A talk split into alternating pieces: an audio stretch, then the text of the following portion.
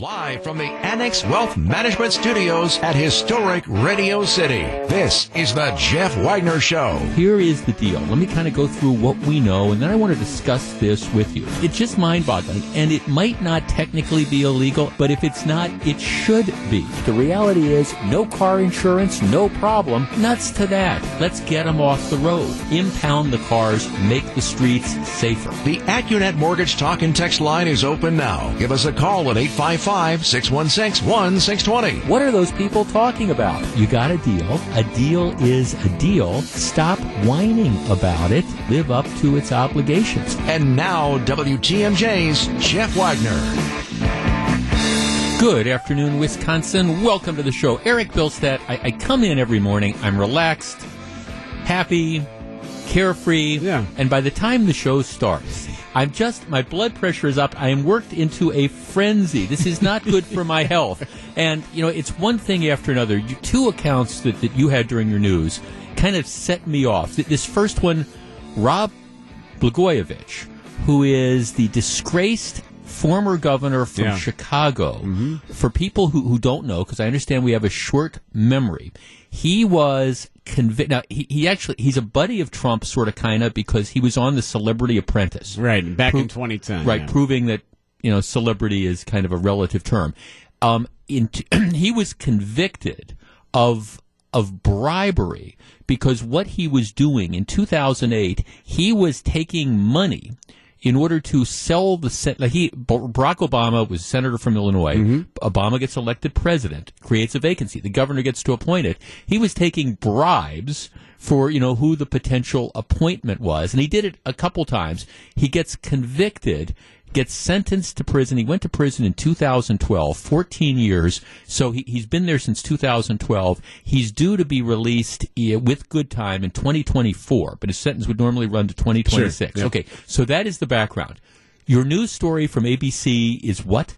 ABC says the president is expected to commute the sentence of Blagojevich, that according to several senior level sources. And okay, and then didn't the story go on to, to quote Trump as saying that there, there's all sorts of people who think that this was like an injustice or something that was done? oh yeah, he said a lot of people have said it's unfair. That's they, where he's talked about this publicly in the past, and that was one of the comments he made. Who in the world thinks that this was an unfair sentence? Rod Blagojevich was a crook in the Chicago tradition. He sold the office. He was bribed. He is a corrupt politician mm-hmm. who's lucky he didn't get a longer sentence than that.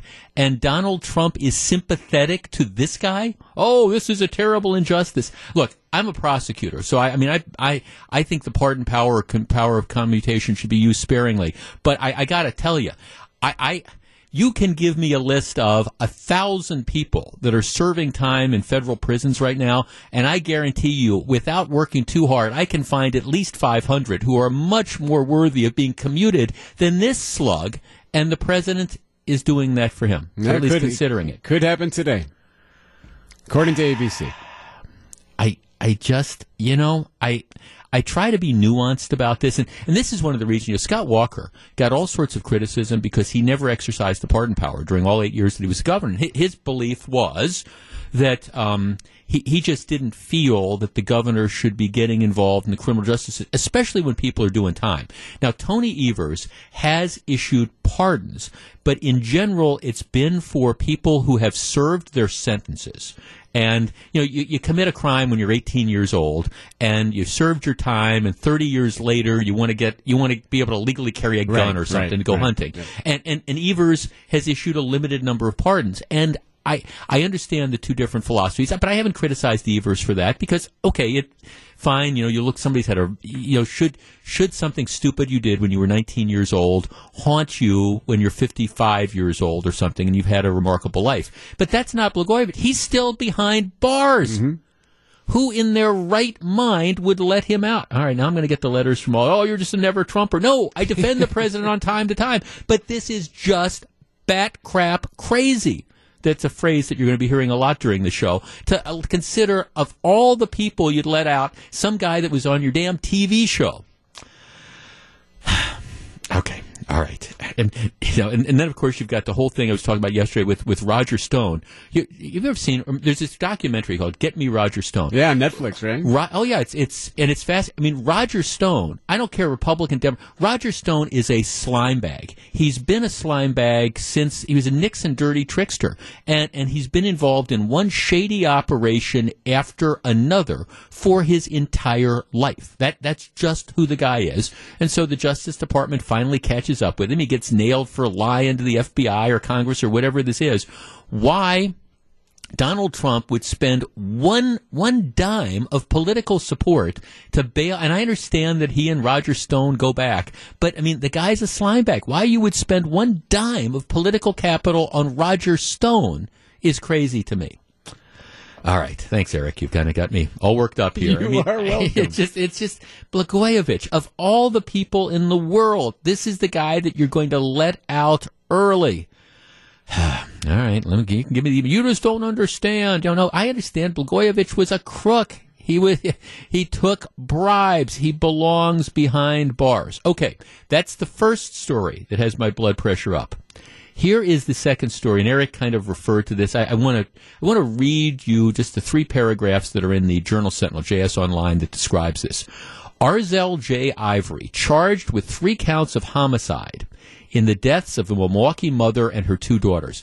This, like over the weekend, there was the Amber Alert. The the lady and the two daughters go missing. Now that they found them dead. Okay, so here here's here's this description. After strangling Amara Banks, in the early morning of February 8th, Arzel J. Ivory told police that he tossed both of her, that he kissed both of her children goodbye. I believe one of the kids was his kid. He kissed both of her children goodbye, told them their mother wanted them to join her in heaven, and strangled them too. So he strangles the girlfriend who I believe was the mother of one of the, these two daughters, strangles the five year old daughter, strangles the four year old daughter. After telling them that their mother wanted to join her in them to join her in heaven, prosecutors filed three counts of first-degree intentional homicide Tuesday against Ivory, who, after being arrested in Tennessee over the weekend, had previously been charged with a battery connected. This is a developing story. Okay, the guy kills his girlfriend and then strangles the two children, ages five and six. I have one question. No, don't call in and answer. It is a rhetorical question. Explain to me again why Wisconsin doesn't have the death penalty.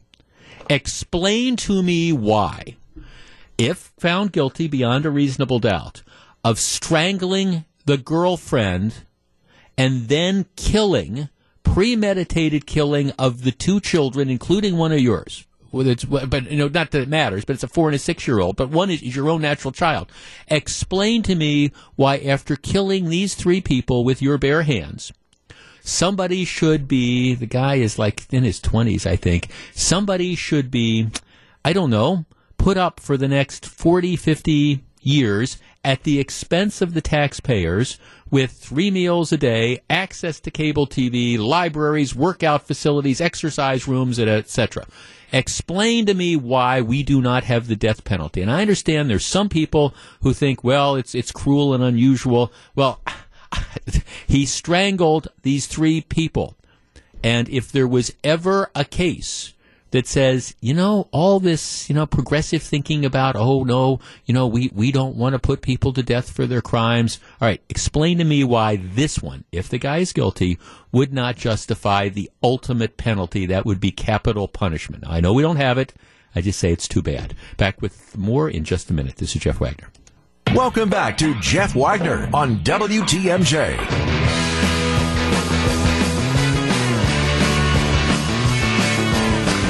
Just sent out a tweet. You can follow me at Jeff Wagner 620, and uh, the phrase was, "You have got to be." It's the Blagojevich story.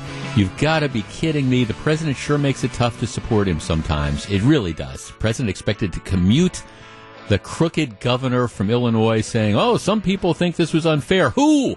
Outside of the governor, outside of Blagojevich, outside of his wife, and outside of the guy's immediate family, I don't think anybody thinks this was unfair. All right, just aggravating, especially when you decide to monkey in the criminal justice process on behalf of some of your buddies. It's just it, it's just it is aggravating in the extreme when anybody does it, and it's not just Trump. I mean, I still remember on the way out of office, Clinton decided to you know pardon this fugitive financier who donated, uh, whose wife had donated a whole bunch of money to his campaign. Just a- absolutely outrageous. All right, let's get started.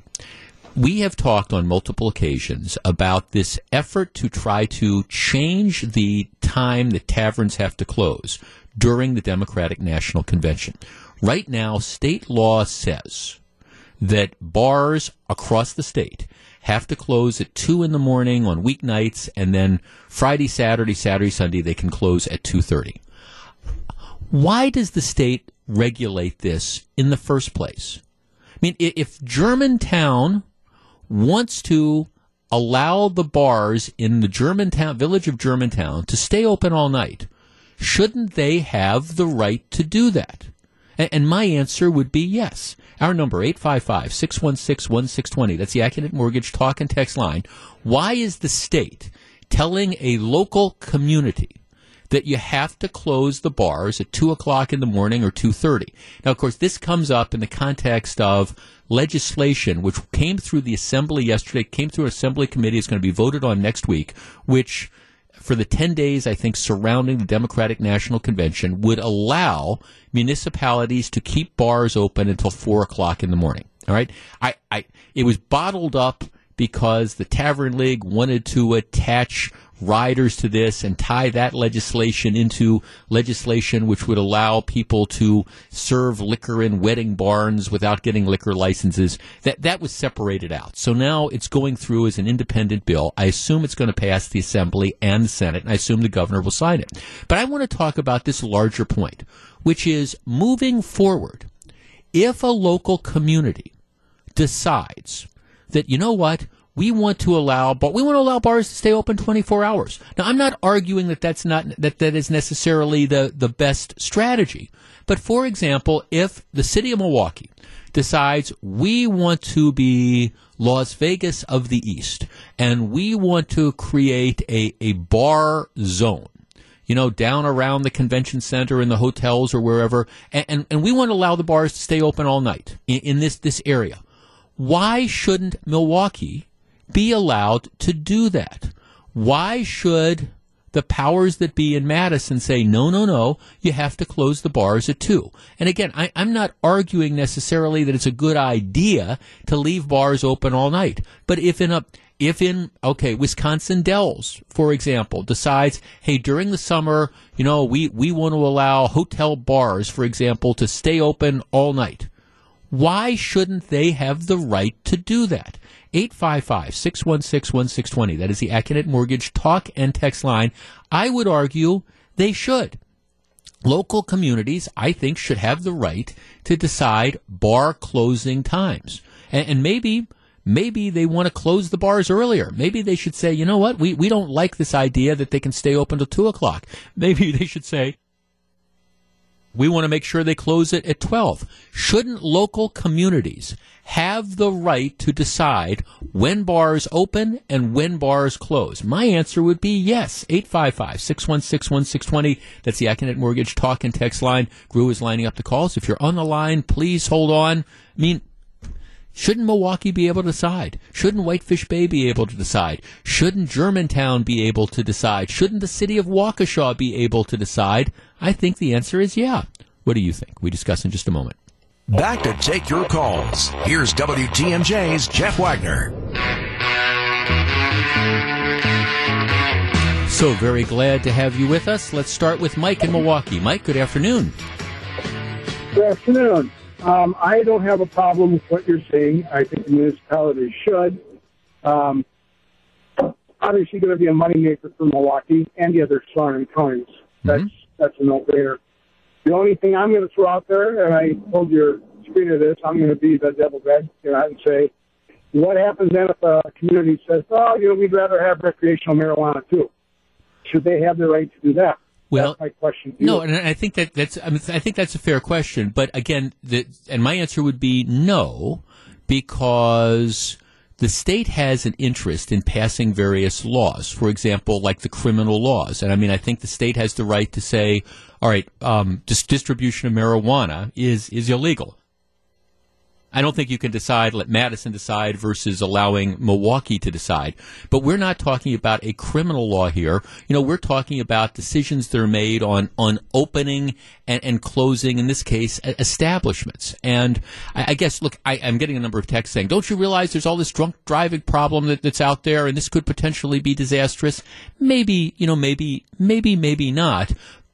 But isn't that a decision if the city of Milwaukee, for example, says, hey, you know, we, we think maybe, you know, we're trying to have this entertainment district that's down here, and, and we think it would be an enhancement to allow the bars, if the bars want to stay open all night. Now, my guess is the reality is there's not going to be enough business to get many bars that are interested in doing this. And if you have ones where there's a lot of drunk driving and it increases dramatically, well, okay, then you can always pull the liquor license. But I guess I just look at this and say, why? What is the state interest? Why don't you allow it to the local communities? Now, I do understand that you know we we had situations a number of years ago where we had some states that had 18 year old drinking ages and some that had 19 year old drinking ages and some that had 21 year old drinking ages. And so what you would have is you would have I don't know kids who couldn't legally drink in one state that would drive 30 miles and go to another state and then they'd get liquored up and they'd get back and, and drive again. And that inconsistency led to a problem. In this case all right, if if you're going to be drunk, I don't necessarily think that you know allowing the bars to stay open till three thirty in the morning is going to lead to a lot more drunk driving than closing them at at two thirty is going to. And again, if you've got a problem with problem drinkers, uh, the police are going to figure out that pretty quickly, and the word is going to end up getting out. Just food for thought. Jeff Wagner on WTMJ.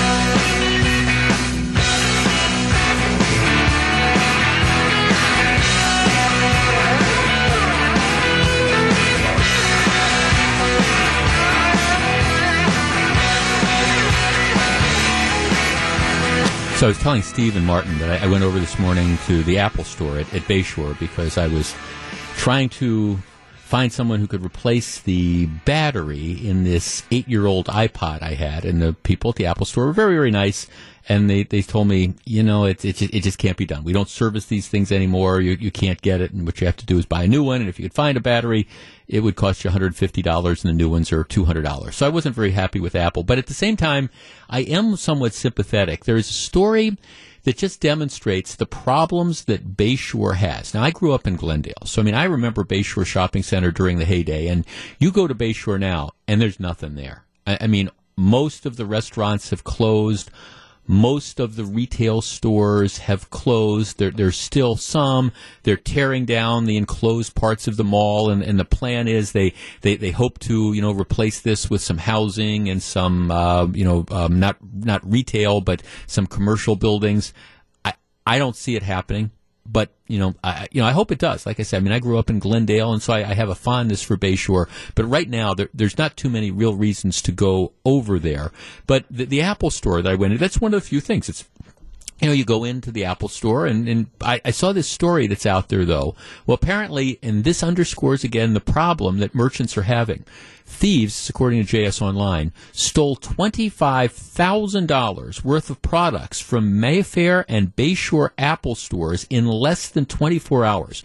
Police in Wauwatosa and Glendale are searching for three thieves who stole more than $17,000 worth of merchandise from the Apple stores at Mayfair and Bayshore on January 30th.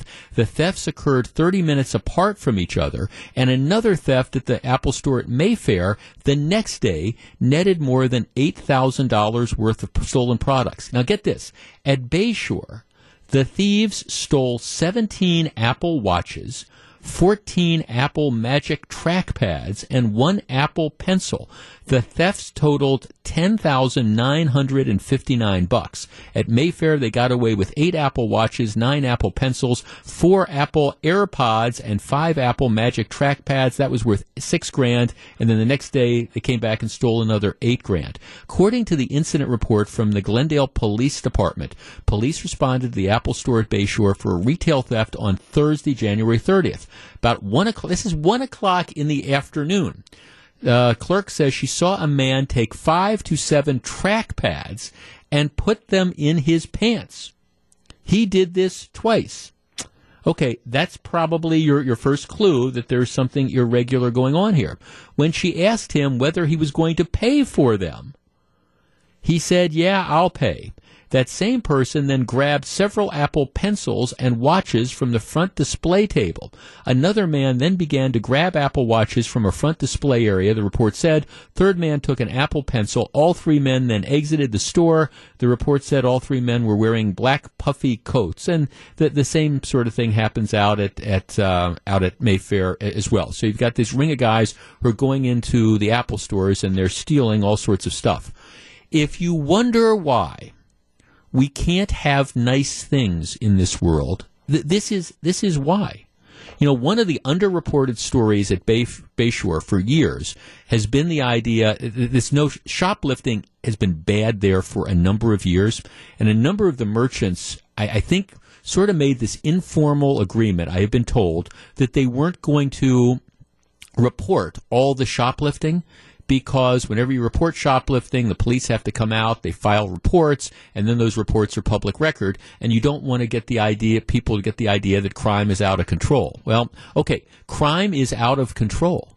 And, and, you know, I mean, the Apple Store is one of the, the nice stores that's still left at Bayshore. You know, and even though I've got my beef with Apple not being not servicing an eight-year-old iPod, it's it's a nice store. Okay, it's a place that attracts people. It's the kind of store that you'd want to build a retail store around. But I got to tell you, if you've got a bunch of losers that are walking in there and stealing on a regular basis 10, 15, 20,000, 10, 15, 20,000 dollars worth of product, you're you're not going to stay open very long. And, and this it's it's not the fault of the Apple store. It's not the fault of the Glendale Police Department. It is the fact that you have crime that is just absolutely and totally out of control. I think it's probably a lot worse than is being reported.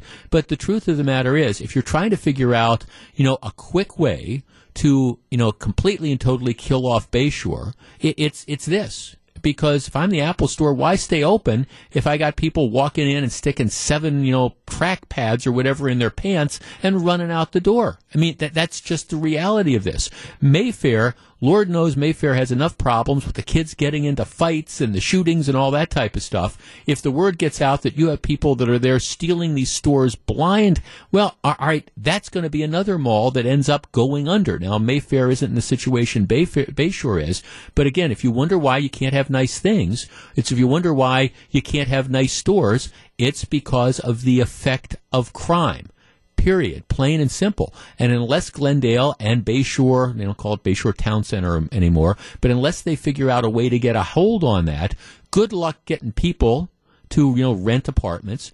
Good luck getting people to buy condos. Good luck getting businesses to relocate into that area. And good luck getting stores to stay open if the type of thing that happened at the Apple store a couple weeks ago is going to happen to them if they open up their businesses. It is a tragedy. When we come back, the Madison School District, the People's Republic of Madison, they're after, they're at it again. I'll explain.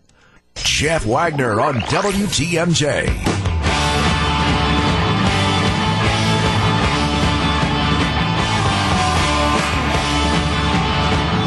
Crew producing the show today and always.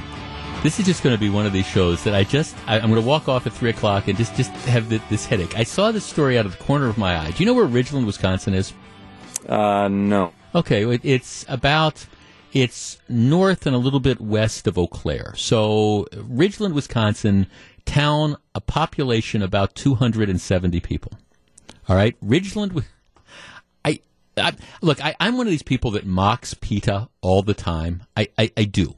Um, but every once in a while, there's a story that catches my attention. Ridgeland, Wisconsin. Every every year in February, and this year it was last weekend. They they have what they call Pioneer Days, where the town of 270 thousands of people flock to Ridgeland, Wisconsin, to to celebrate Pioneer Days. All right, I I swear, I'm going to send out a tweet on this. The, the highlight of Pioneer Days, the highlight of Pioneer Days is people stand on the roof of like the general store and they take live chickens. I'm not making this up. And they throw live chickens into the crowd of people waiting waiting below. They're like they're on the they're on the main street. And so this giant crowd of people and they take these live chickens and they throw them into the air. On and then people catch them theoretically or sometimes they don't catch them. And hundreds of chickens are thrown into the crowd. And what happens is if you catch a chicken, you get to keep it. All right? I, you're, you're looking at me with that look on your face. I, I swear, I'm not making this up. It's a it's a chicken toss. So the farmers are just donating chickens. I, where do they get them? I, it's a good question. I, I haven't haven't gone that far down this this rabbit hole. But but okay, I, I am not. I, I, I, I don't deer hunt myself. I'm not a hunter myself, but I, I understand other people that do it. I, I would not want to shoot another living thing, but I, I don't fault people who do it. It's just not me. But at the same time, I, I, I'm trying to picture taking a chicken, throwing it into the air in 10 degree weather, and okay, maybe somebody's going to catch it, maybe somebody's going to not. Now, I, I don't get hung up on animal cruelty, but at the same time, throwing hundreds of chickens into a crowd probably comes as close to animal cruelty as I, I can imagine. And and then you wonder, okay, what's going to happen? Some kid catches one of these chickens and takes it home. Well, what what are they? What are they going to do with it? I mean, it's not like it's a domestic pet or anything. Now, interestingly, you, you've got some of the animal rights groups who are trying to stop this practice. Matter of fact, I was reading, apparently a whole bunch of them descended on this and they were trying to catch the chickens and they caught like 25 of the 200 and they're going to try to like save these chickens and all. I'm, I'm like, all right, who thinks about this? I mean, I'm, I'm trying to picture, I, I'm trying to picture standing in a crowd waiting for somebody to throw a terrified, freezing live chicken off a roof. Who in their right mind is going to catch this? I mean, seriously. And then what are you going to do with the live chicken after you catch it? What is the origin story of this? Was I there just a mob of people gathering around a, demanding chickens, and then I, they, I, I just, you just don't know. Uh, it's this is this festival has, has been going on for 35 years.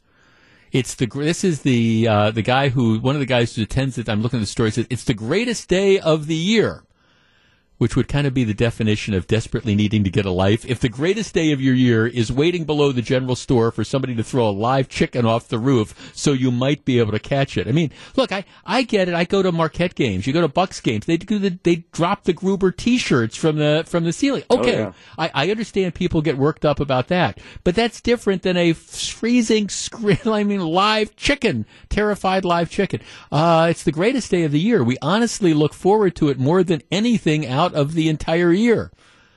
Forget Christmas. Forget the 4th of July. Forget the Super Bowl. It's the day we throw the live chickens off the um, roof. Now, a number of these folks that attend are, I mean, it's, it's a farm area, so theoretically the chickens will, in the best case scenario, I guess, be brought back to, to the farm. And, um, I don't know. Small towns hospitality brings people back every year. Not to mention the live chickens that they're throwing off um, the roof. Apparently, at one point in time, they were going to uh, let turkeys go. They were going to like release turkeys, um, but they decided the turkeys were so big they beat up on the little kids. yeah, they're huge. Those are like twice the size of chickens. So they, so they, so they decided they weren't going to. I see. People are listening to us, thinking I'm making this up. I, I'm, I'm not. And there, there's one of these like change.org things that's out there saying, you know, you should really. There, there's animal cruelty statutes in Wisconsin, and I don't know if I haven't looked at enough to know that they apply, but they're throwing chickens, uh, 230 chickens off the roof of a general store. One of our texters says, "Are these people nuts?" I, I, I don't know. Thousands of people, um, you know, come around. Thousands of people come around and they, they try to catch a chicken.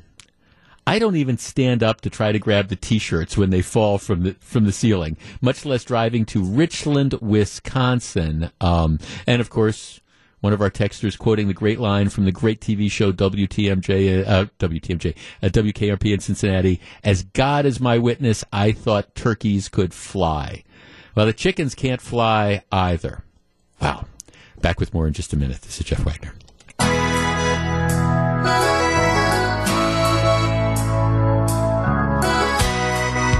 I will. I spent the break watching videos of them throwing chickens off this roof. I have a texter that says chickens can fly a little. Yeah, I'm watching the chicken. It's it's kind of flapping its wings as it it's it's not flying. It's it's heading down. Chickens can fly a little. There's no hard landing. It's not cruel at all. Okay. Okay, people are trying to grab the things by, you know, here, let, let's, let's do a baby toss next. Here, we're going to get all the, that, that's going to be our, what we're going to do. We're going to go up to Ridgeland and we're going to take babies and we're going to throw them off the roof and we're going to let them flap their arms and you can try to catch them. That's not cruel. I will, I will send out a video of this and people can decide. I, I'm, look, I'm not one of these people who goes overboard on like the whole idea of animal cruelty and things like that. And I'm not opposed to fishing or hunting or things like that, but, they're throwing chickens off a roof. Everyone says, everyone stops you and says, nice chicken and stuff like that. It's just a fun time out there, says 15 year old Chase Hollister, who caught three chickens at the event. Well, it might be fun for Chase. I'm not sure it's so much fun for the chicken. I will send on Twitter. I'll, I'll send a send a video of this, and um, I, again, you'd think that there would be ways that you could, you know, promote the town and the event without taking live animals and tossing them off a roof into a crowd, but I digress. Okay. Madison. Madison, Madison, Madison. Madison schools have decided that without telling parents, they will permit and encourage children of any age to change their gender identification. Let me explain what that means. Let us say you have a second grader who goes into the school, and the second grader is named Kyle. And Kyle is a boy. Kyle has all the boy parts. Kyle is a boy. And Kyle decides, well, he doesn't want to be a boy anymore. Kyle wants to be a girl. Kyle wants to be Sally. So, Kyle goes in to his second grade teacher and says, I don't, I don't want to be Kyle anymore. I, I want to, I want to be Sally. In the Madison School District, what they will do is they will allow second grader Kyle to transition to Sally. And all the teachers and all the administrators will will refer to Kyle henceforth as Sally. All right? Um, they also, also will um, assist sta- students of any age to transition socially within the school by recognizing them by a different name or pronoun, uh, pronouns. However, all right, so Kyle has now become Sally at school. Also, as a part of this, they agree that they will not include the parents.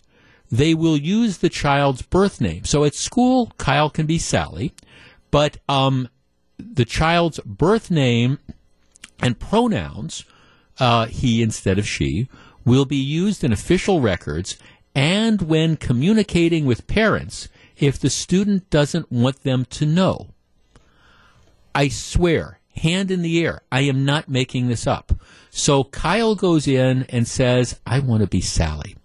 And the folks at Madison say, the Madison schools say, okay, so here's what we're going to do. We're going to refer to you as Sally. All right, all the teachers are going to call you Sally. We're not going to call you he. We're not going to call you Mr. such and such. We're going to call you Ms. such and such. It's going to be Sally. You can be Sally moving forward. But here's the deal. We're not going to tell your parents that we are doing this.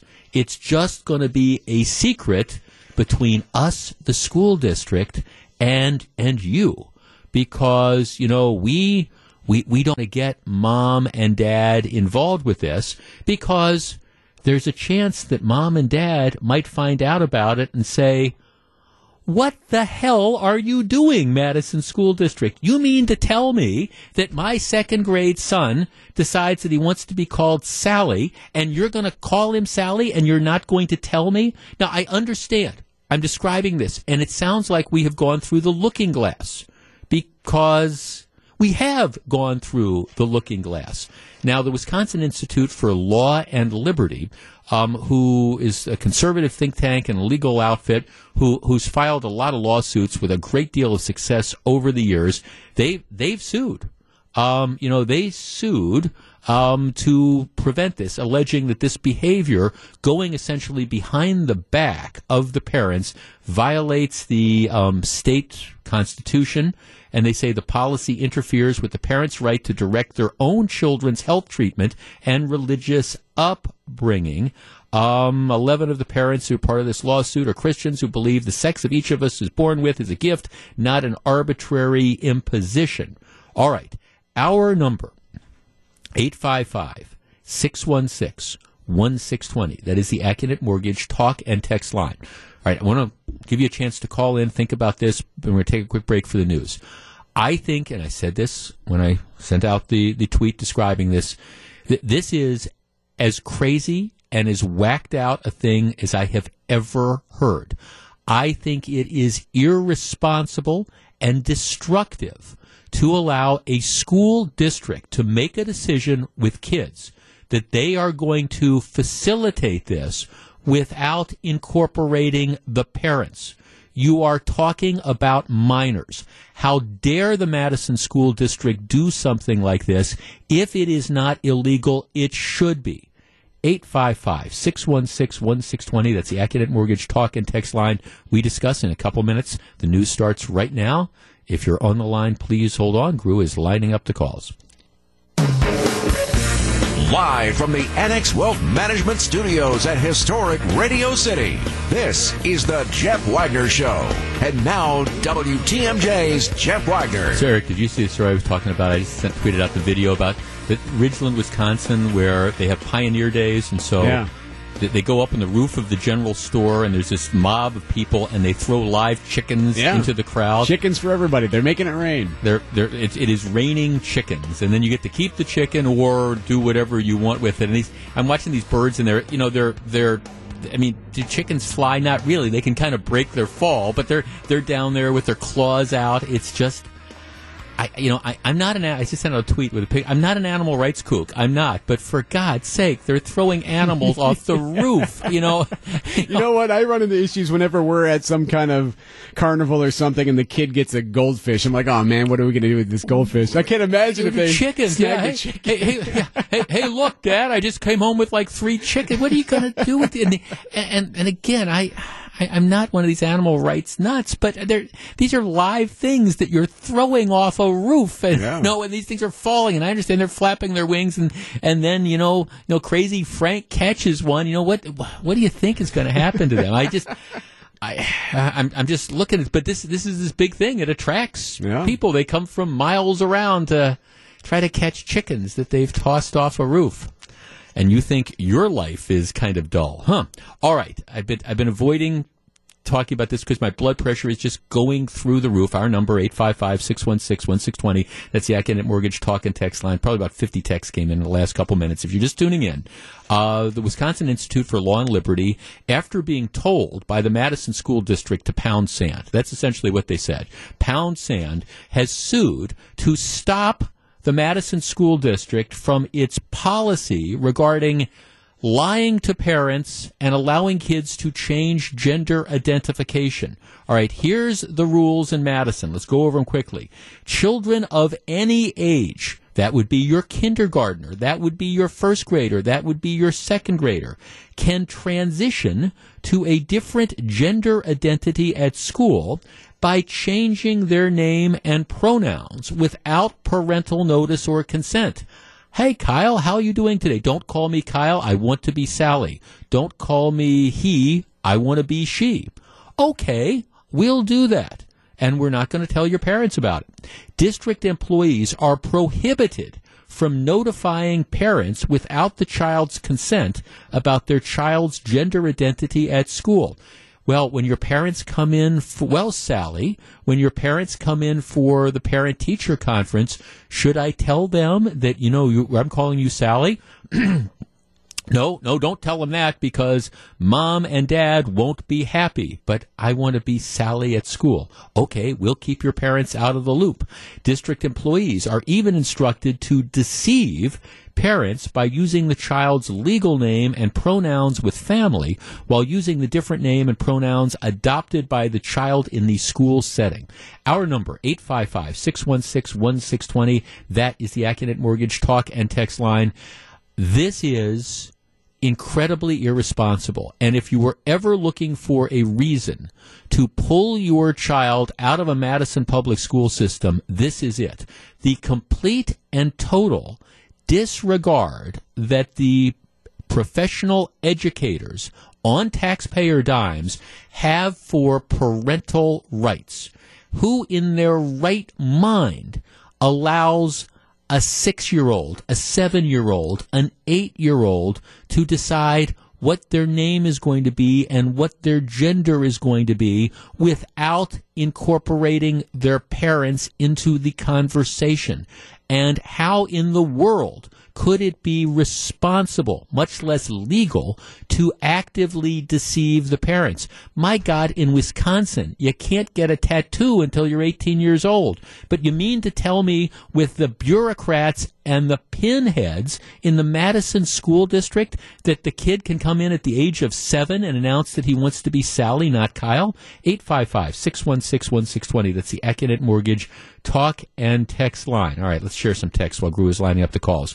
We give the kids too many rights. Schools in the 60s and 70s, teachers could kick your butt, and we all turned out well. Told dad a teacher hit me. The dad said, That's what you get for screwing up in school. Okay, this isn't even talking about corporal, you know, punishment. Jeff, I'm an educator in Milwaukee. I would tell the parents anyways. How ridiculous. No, you, the teachers can get disciplined. They are forbidden for including the parents in this conversation. Now, I don't know about you. I don't have children.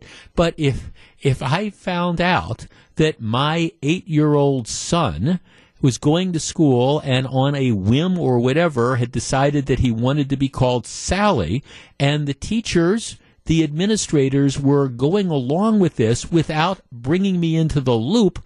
Well, I mean, again, that's that's the day that you know you say okay private schools this is why text this is why teachers don't have the time to teach.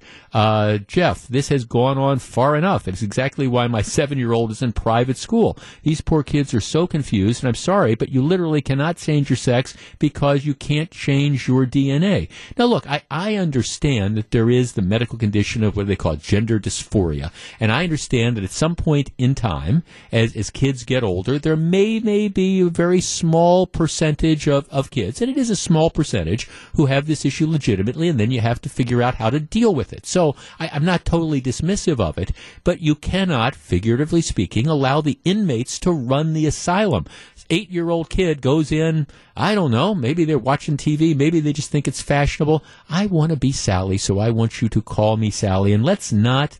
Let's not tell mom and dad about it. Let's see. Where do these people come from? It's insanity. Well, they come from the People's Republic of Madison. That's where they come from. Jeff, we have three kids in school. The stuff we hear from all three of them would make your hair on your back curl.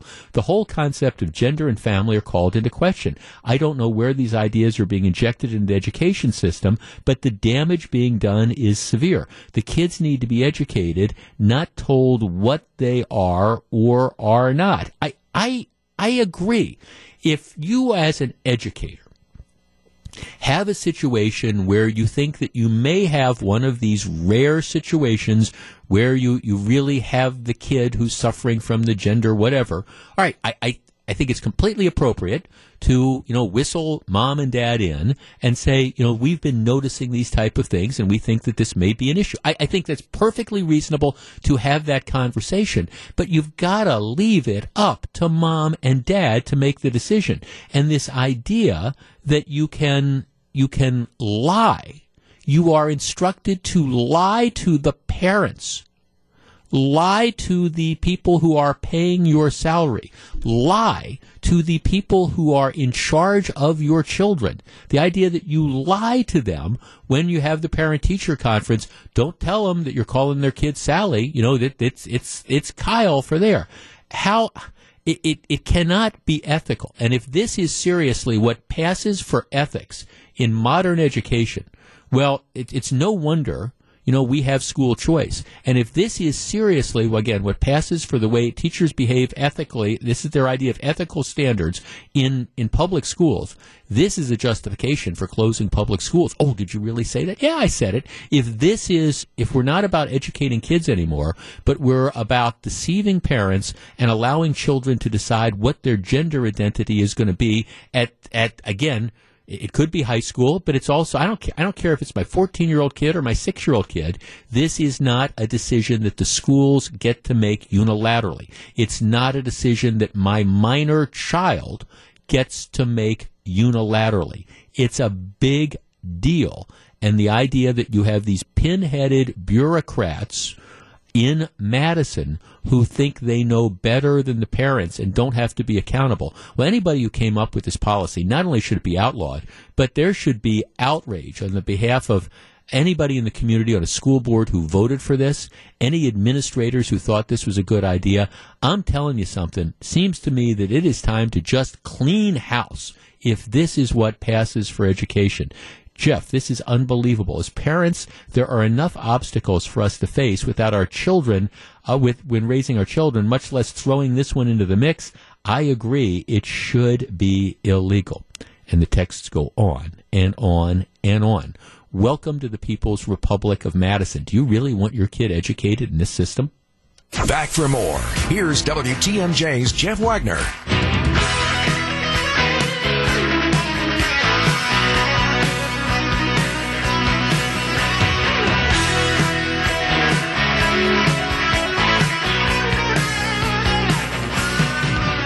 So very glad to have you with us, group, producing the show today and always. You know what today is in Wisconsin, right? Voting day. Voting day. Have you voted yet? No, I'm doing it after work. You are going to do it after work. Well, good for you. All right. I, the reason I mention this is because there's not a lot of us, and I say us because I've got the I voted sticker on. There's not a lot of us who are going to vote today. Now, depending on where you live, you, you might have almost nothing on the ballot. Where I live, there are no contested elections except for the one race that we all are going to have a chance to vote on if we live in Wisconsin. And that is the primary for the election for state court justice, justice of the state Supreme Court. Um, there is one conservative who's running. It's Justice Daniel Kelly. He's been on the bench for four years. He's a really smart, really good conservative justice. I voted for him. There are two liberals who are running. One is a, a sort of controversial younger judge out of Madison, and the other is a guy who's been around the block a couple times. He's a Marquette University law school professor who ran a number of years ago and, and got beaten pretty badly. Um, one of the two of them will emerge. My guess is it's the female judge out of Madison. Um, but but Dan Kelly is going to emerge. If you were asking me, well, Jeff, who did you vote for? I, I voted for Dan Kelly. It's not even close. Um, this is a seat that the left hopes to pick up because the general election is going to be in early April and it's going to be the same day as the Democratic primary. And the hope is that there's going to be a huge turnout of Democrat voters who will automatically vote for whoever the liberal Supreme Court candidate is, and that will carry him or her to victory. Uh, we're going to talk a lot about this over the next several weeks, but that is the primary that's on the ballot today. Where I vote, um, Fran and I went there. We voted about uh, maybe nine fifteen this morning. We let me put it like this: we we walked in, and they were very glad to see us. There was nobody in the the polling place beyond the, the poll workers, and we were number thirty four and thirty five, or thirty five and thirty six, something like that, which I, I've only voted at this place a couple times, but that is incredibly low turnout. A friend of mine who lives in West Bend, she calls me and says that she voted about 11 o'clock and she was number 90 something, which in the area where she lives in downtown West Bend, that is extremely low. So you, you want to go out and, and, and you want to vote. The, the thing about these primary election days is it, it's a chance. I mean, your vote counts even more because there's going to be fewer and fewer people that vote. Now, like I say, where I live, nothing on the ballot besides the state Supreme Court primary. There are, if you live, for example, in Milwaukee County, there are a number of interesting races that are out there. Chris Abele, the Milwaukee County executive, is not running for reelection, so you have four people who are on the ballot opposing him. The uber liberal Chris Larson is expected to be one of the people that come through, and then there's a couple other choices as well. But you know, you're, you're going to have a choice there. There is a four-way primary for mayor of Milwaukee. Tom Barrett is running for yet another term.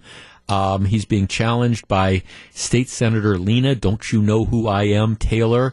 Um, and you've got uh, uh, one of the aldermen from the South Side who has been running for a while, and somebody else that nobody's ever heard of. It's going to be Barrett and somebody else. Barrett's got a huge war chest. Like I said, I, I'm kind of surprised that there was not a more formidable candidate than either Tony Zielinski or Lena Taylor who emerged, but they haven't. So my guess is that Tom Barrett's going to coast to reelection. If you live in the city of Milwaukee, a very, very interesting race for city attorney. The city attorney for like ever is Grant Langley, who's a very, very good guy. He's being challenged by one of his former deputies, Vince Bobot, who is, by the way, a very good guy as well. Uh, Bobot. I think was planning to run because the word was that Grant Langley was going to step down as Milwaukee City Attorney, and then at the relative last minute, uh, Grant Langley decided he was going to run again, and Vince Bobot decided not to get out of the race. My guess is those are going to be the two candidates that emerge, and maybe maybe we'll have them both on um, as we move towards the general election. So, it, depending on where you live is going to depend on what's on the ballot. But we will all have the opportunity to vote for the state Supreme Court justice. And um, again, it, it's it's important. I, primaries primaries count because that's how you select ultimately. You know who's going to be the finalist. So my I, I will tell you this. If you're worried about lines and things like that, my guess is you don't have to be concerned about that. Like I say, we were in and out today. It, was about three minutes, and it probably would have been a minute and a half, except my wife, as is her way, was chatting with all the poll workers and stuff. Oh, you know so and so. Yeah, I know so and so.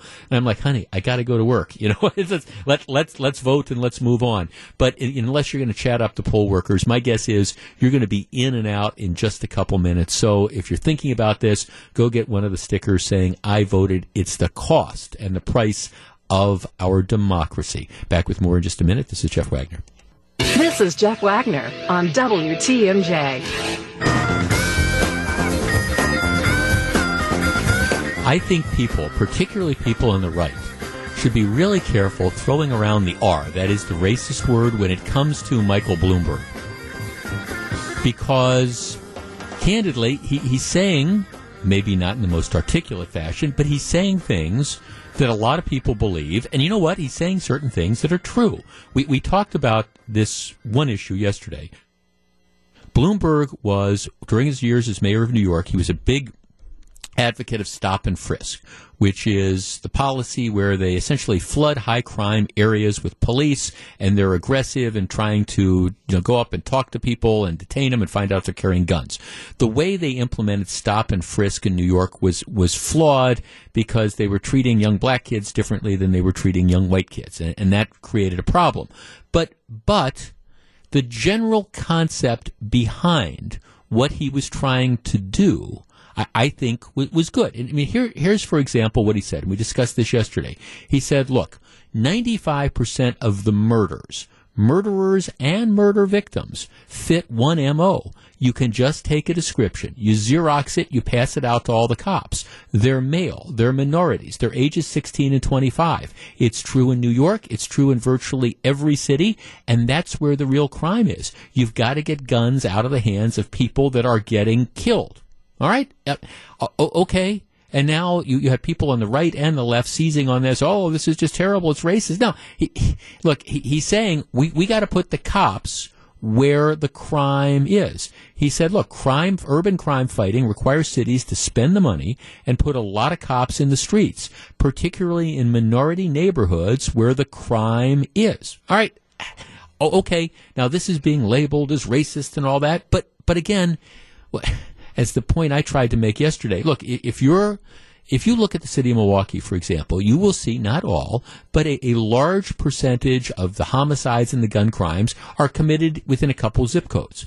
If you're the police chief and the mayor, all right, wh- where are you going to allocate the majority of your police resources? Well, you're going to allocate them in the areas where there are the highest crime.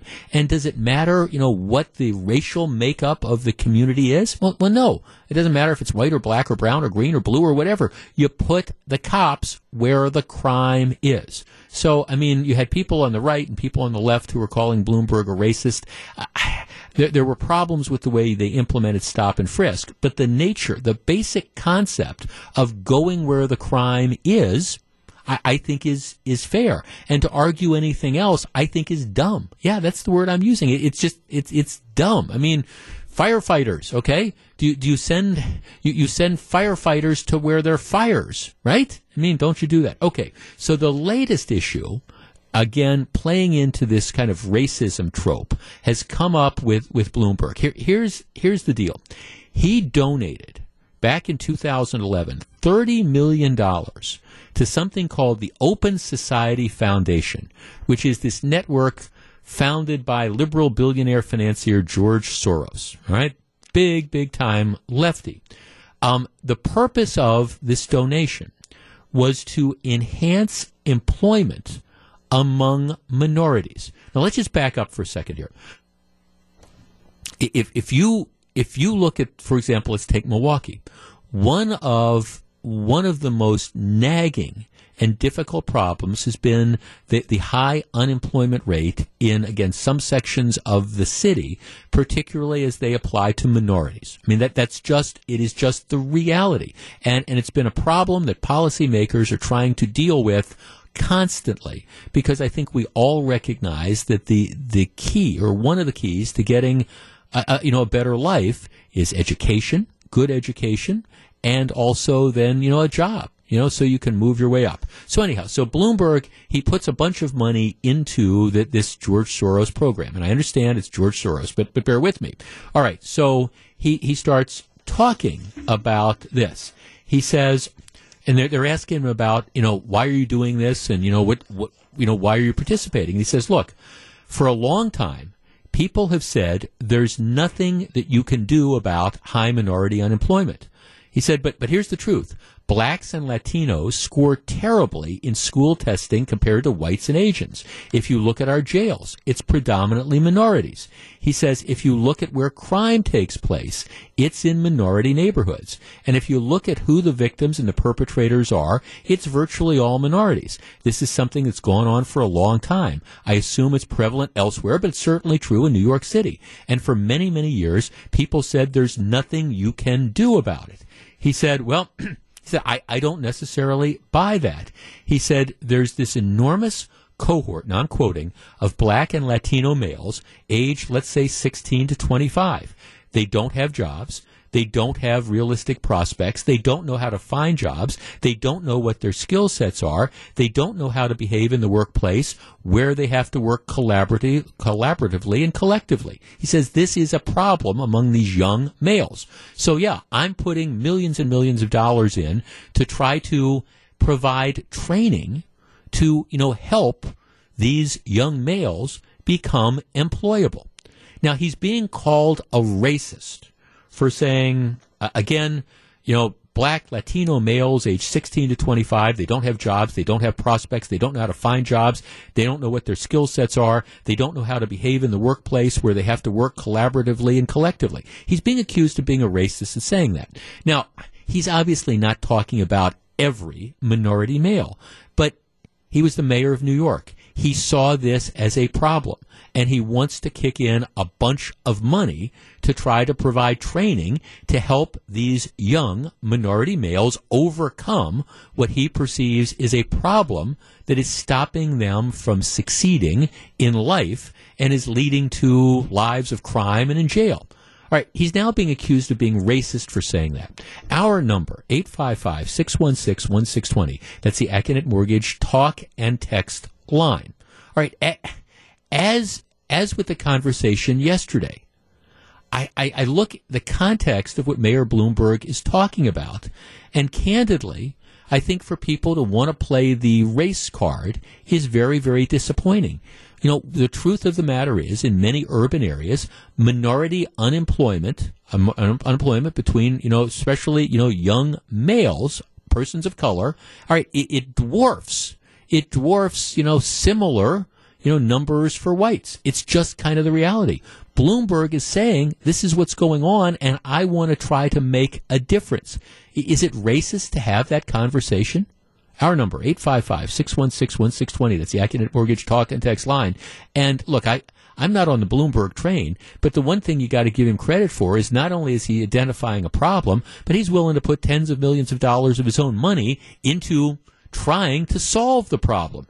And, you know, what he gets from both the right and the left is, oh, you're a racist. I don't buy it. 855-616-1620. That's the Accunet Mortgage Talk and Text line. If you're on the line, please hold on. You're listening to Jeff Wagner on WTMJ.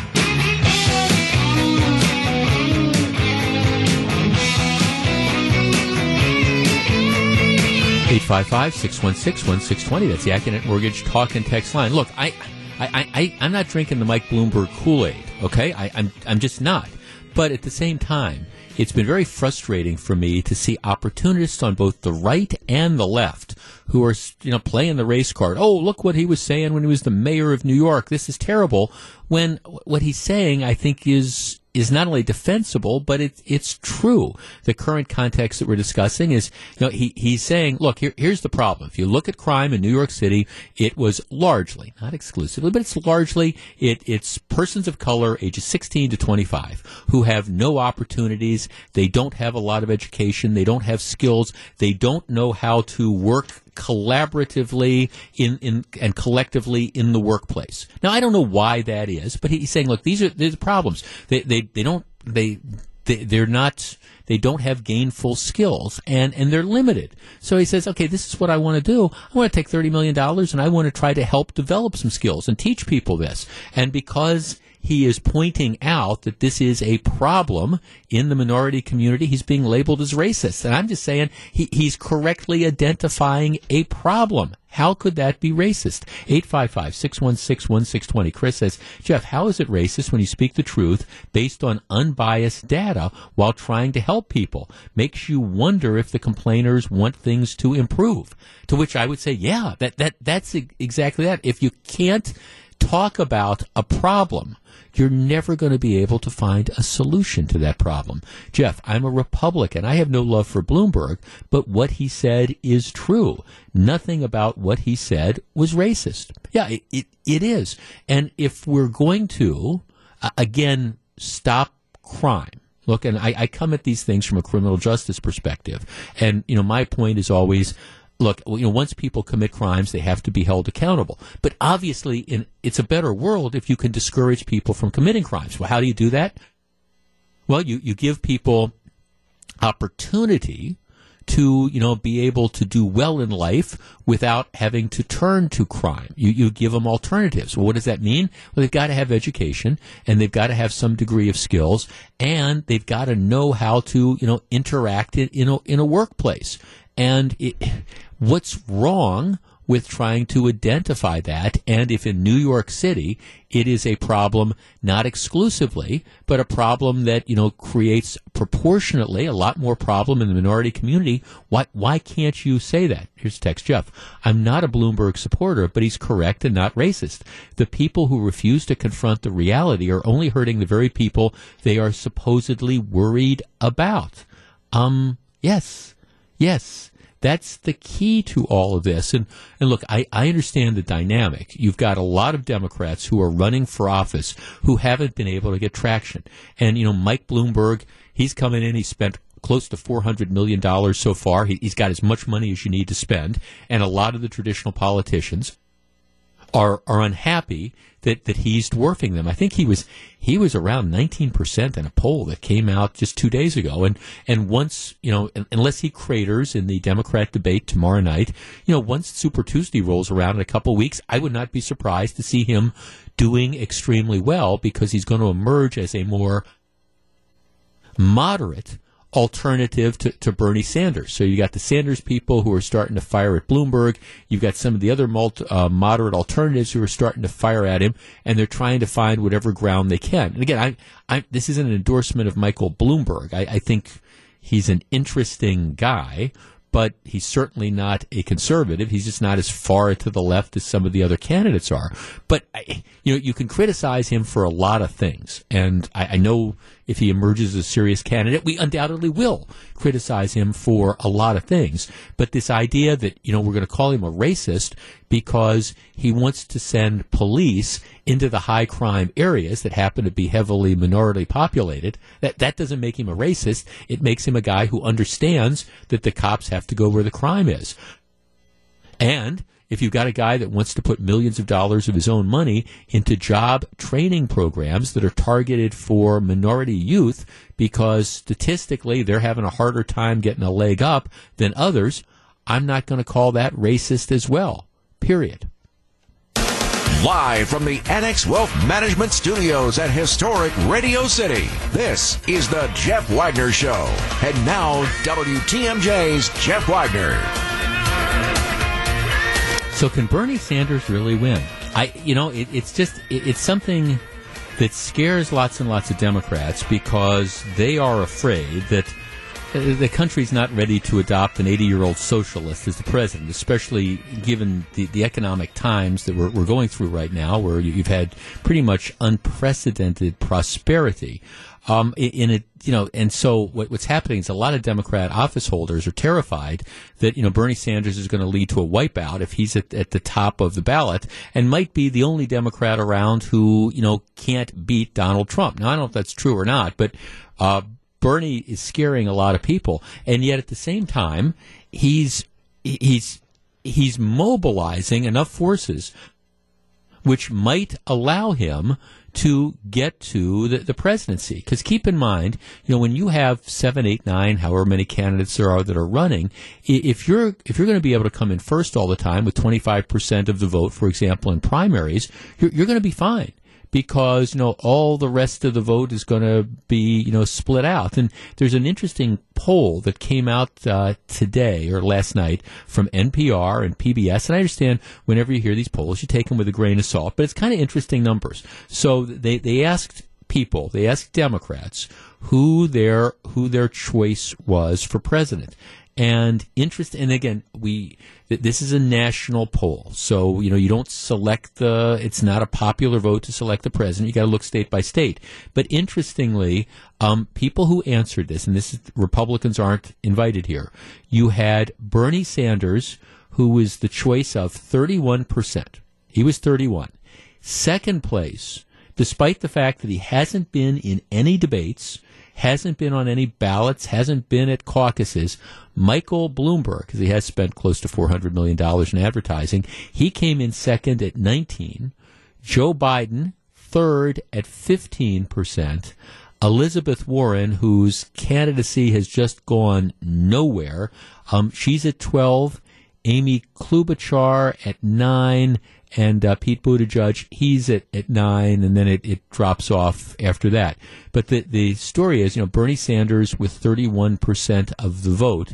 You add that to Elizabeth Warren's 12%, and you get 43%. So that I think that's probably accurate. You got probably 60% of the Democrats who would choose a more moderate alternative, a Mayor Pete or Amy Klobuchar or Michael Bloomberg or Joe Biden. And that's about 60-40. But that not, might not make any difference because as long as you got seven or eight candidates in there, you know, Bernie Sanders can continue to wrap up, rack up delegates with 31%. The other really interesting number to me uh, about the, this poll. Now, keep in mind, you know, Sanders is ahead by by 12 points. Is is they give the numbers by age. Now, historically, people over 45 vote in much larger numbers than people under 45. Matter of fact, every election year, we'll always do a, do a segment on, on youth quakes, and I'll, I'll talk to people in, in their 20s and ask if they're going to vote. And a lot of people in their 20s who listen to my show, you know, are, are, are certainly voters. But then I'll ask them about their peers, and they'll say, you know, most of the people I hang out with, no, we're we're we're not voting. And I, I guess I I sort of understand that. Now I was a political junkie ever since I was a kid, which might explain a lot of stuff. But but for a lot of people, okay, you know, you're you're really not. You don't understand how, especially at a young age, how you know who gets elected in office, how it makes a difference really for you. I mean, you're you're concerned with, hey, what am I going to do Friday night, and am I going to get a date, and you know, then am I going to get a job and things like that. And it's once you hit I don't know, once you get out of school, once you start hitting, you know, around 30, where you really start tuning into quality of life issues and can I buy a house and, you know, what's, you want to start a family and you want to have good schools. It, it, and at that point in time, you start to get more tuned in. But, but here's the interesting thing. So historically, people, older people, you can define older however you want, tend to vote in a lot higher numbers than younger people do. And I know it's one of the frustrations you hear. Sometimes you'll hear people who are in their 20s say, well, well, none of the candidates are speaking to me. And to the extent that they're not, in large measure, it's because younger people tend not to vote. Certainly not in the percentages of older people voting. So if you're a candidate, you want to go where where the where the votes are, and if that means it's people over 45 or over 50 or whatever, that's where you spend some of your attention. In any event, so Bernie Sanders, 31 percent of the vote overall. But get this: among voters in this poll under 45, Bernie Sanders pulled in 54 percent of the vote. 54% of the vote. And, and there's like eight or nine choices that are there. And, and among the younger people, and my guess is that as you got if you got lower in age, if you got into the 18 to 20 and 30, that number would go up dramatically. But he got 54% of the vote. Among voters 45 or older, he only got 13% of the vote. So Bernie is not connecting with older voters, older in this case being people over 45. He's not connecting with, with those folks, but it's kind of that youth quake that, that's out there that's carrying him right now. That might be enough to do well in some primaries. Uh, moving forward, it, it's it's big trouble. Um, among people 45 and older, who does well? Uh, Michael Bloomberg, 27% of the vote. Uh, Joe Biden, 22% of the vote. Klobuchar, 11%, Mayor Pete, 11%. So interestingly, um, Bernie Sanders and Elizabeth Warren, their Warren's doing poorly with every group, but Bernie does really, really well with people under 45 and really, really crummy with people over 45. Interesting numbers. It's a snapshot. Who ultimately becomes the nominee? I don't know. But as time goes on, don't be surprised if, if this becomes more and more a race between Michael Bloomberg and Bernie Sanders. Interesting times. Okay, when we come back, the Brewers have something to say about finances. Um, there's a new study out that backs up the Brewers. We'll discuss. You're listening to Jeff Wagner on WTMJ.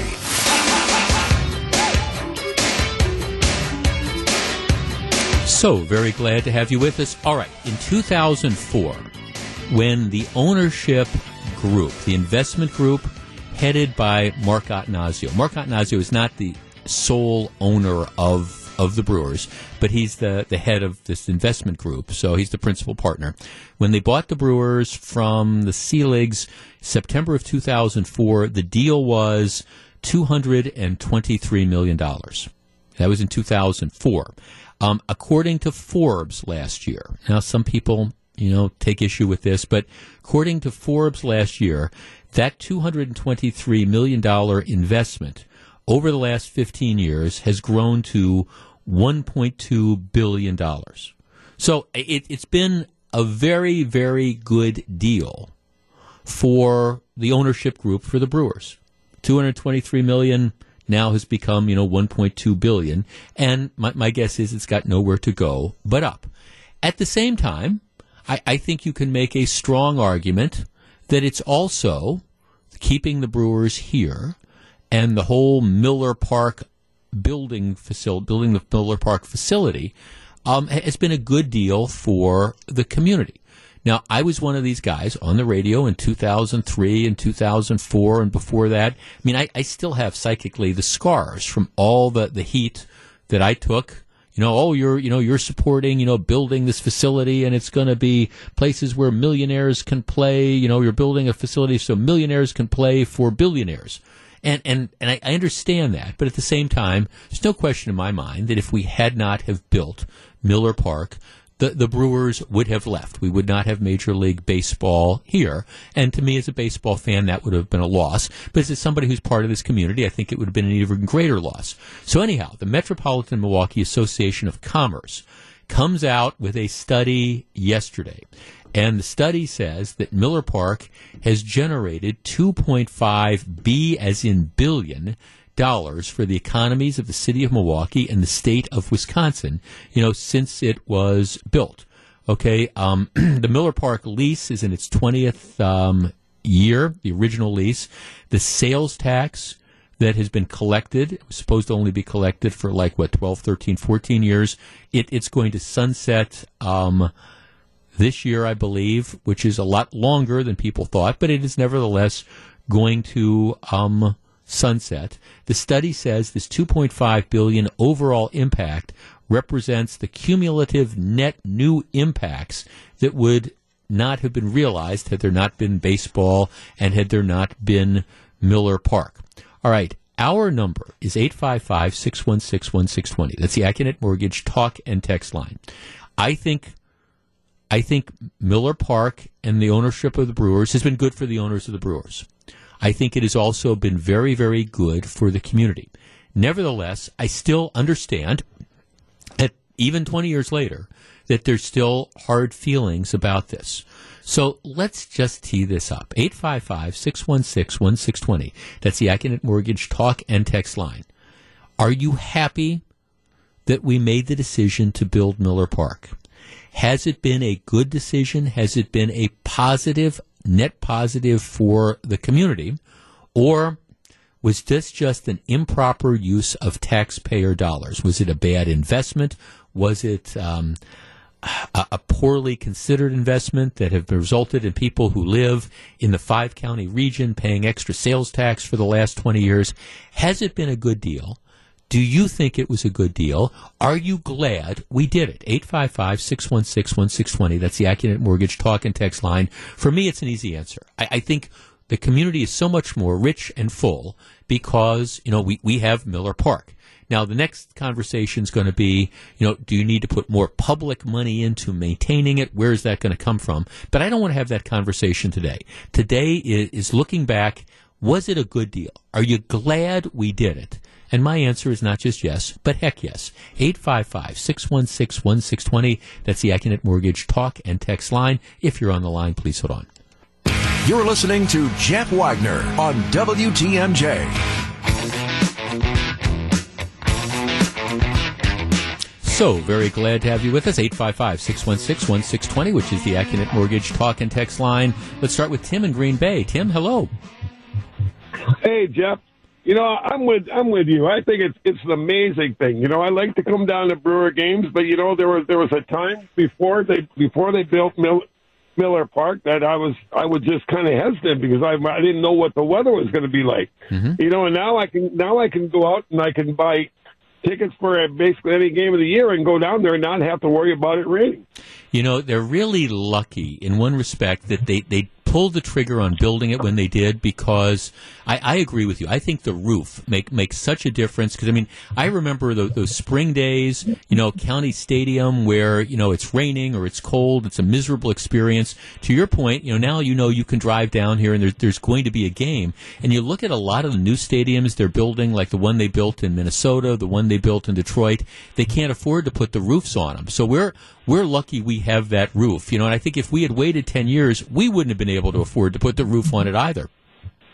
Right, and you know, and, and another thing, Jeff, is another thing they get out of that is look at all the shows and, that, everything they've had there, and all the revenue that would come in from all the concerts and stuff they've had. Well, yeah, I mean, right. You've got, I mean, thanks. And, and here, I mean, here's the truth. I know there's some people who, who back in the day said, well, what we should have just retrofitted County Stadium. Now, it, it's been 20 years, so my guess is maybe you don't remember County Stadium, or if you remember County Stadium, you, you kind of remember it. Oh, it wasn't that bad. County Stadium, I say this lovingly, it was a dump. I, I mean, and it it, it it it had outlived its usefulness. And the, I I had just started working here in TMJ at TMJ for the last couple of years of, of, of County Stadium, so I I had an opportunity. I would get into the bowels of County Stadium, and I kept thinking, this is the recovering lawyer in me, man, they're lucky that OSHA isn't coming over here. I mean, there there were pipes that were hanging down. It, it was like one safety hazard after another. It it just it just was, and I, I, get, I understand we all think about it affectionately, and that that's all great. I'm, but I'm just telling you, County Stadium, it sort of outlived its usefulness, and this idea that hey, we could have taken a little bit of money in it, and we could have turned it into a place where you're going to have all, all these concerts. Well, I remember it was a great time. I saw Pink Floyd in the '70s. Yeah, that was the '70s, but you know, it's kind of 50 years later. Mary in Greenfield. Mary, you're on WTMJ. Good afternoon. Good afternoon, Jeff. How are you? I am well, thank you. What do you think about all this? I agree with you too. I think it's a great thing that we built Miller Park. Um, and your previous call, you guys were talking about Milwaukee County Park. I can remember that from when I was when I was younger, my husband and I. But what they've done, which is really nice, is they've kept the diamond and they let little leagues play on there. Yep. So you still got the memories looking at the diamond what the kids are playing on. Right. Yeah, it's um, I right. They, they've done a lot to kind of you know maintain the tradition that, that's there, and the the truth Right. of the matter is, Mary, I.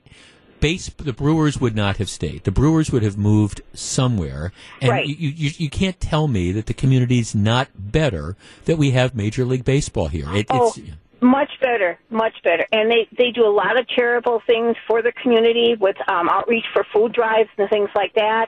Yeah. And also the fact they give discounted tickets part part of the year for Milwaukee County residents, and I think Ozaukee County residents too. No, I think So any, getting- anybody in that five county region.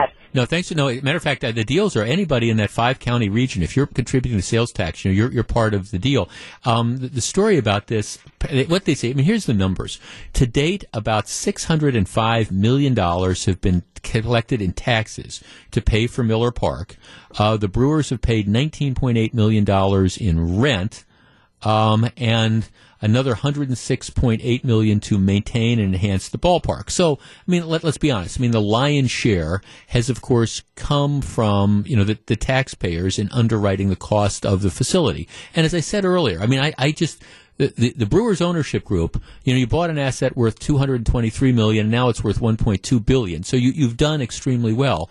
But but I would argue that the taxpayers and the people in the community have also done extremely well as as well, and and it's really been kind of a win-win type of situation. Now, again, I think there, there's going to be debates moving forward because once the sales tax sunsets, then the question's going to be, okay, the upkeep of the stadium. You know, who who's going to pay for the new ribbon board? You know, who's going to pay for the new scoreboard? Those type of things, and those are discussions for another day. But I do think as you look back on on Miller Park, and especially if you are old enough to remember what the alternative was, you sit and you say, okay, this was a pretty good investment. Now, I also understand intellectually there is this argument that says, all right, you, you have these owners that have seen their investment increase to $1.2 billion. All right. They, they've made a lot of money on this particular franchise. Why, why should we not expect them to, you know, to pay for the stadium? I, I've always understood that argument, but the reality is the world we live in now is that's, that's not how it works. I mean, communities have to build the stadiums, or in the case of the Bucks facility, at least build part of the stadium in order to, you know, make it financially desirable for the team to want to stay. In this case, like I say, I think it's been a win-win situation all around. I don't know if I buy all the numbers in the Chamber of Commerce study, but but even if they're inflated a little bit, doesn't matter. Still a very very good deal. And, and by the way, first spring training baseball game this Saturday.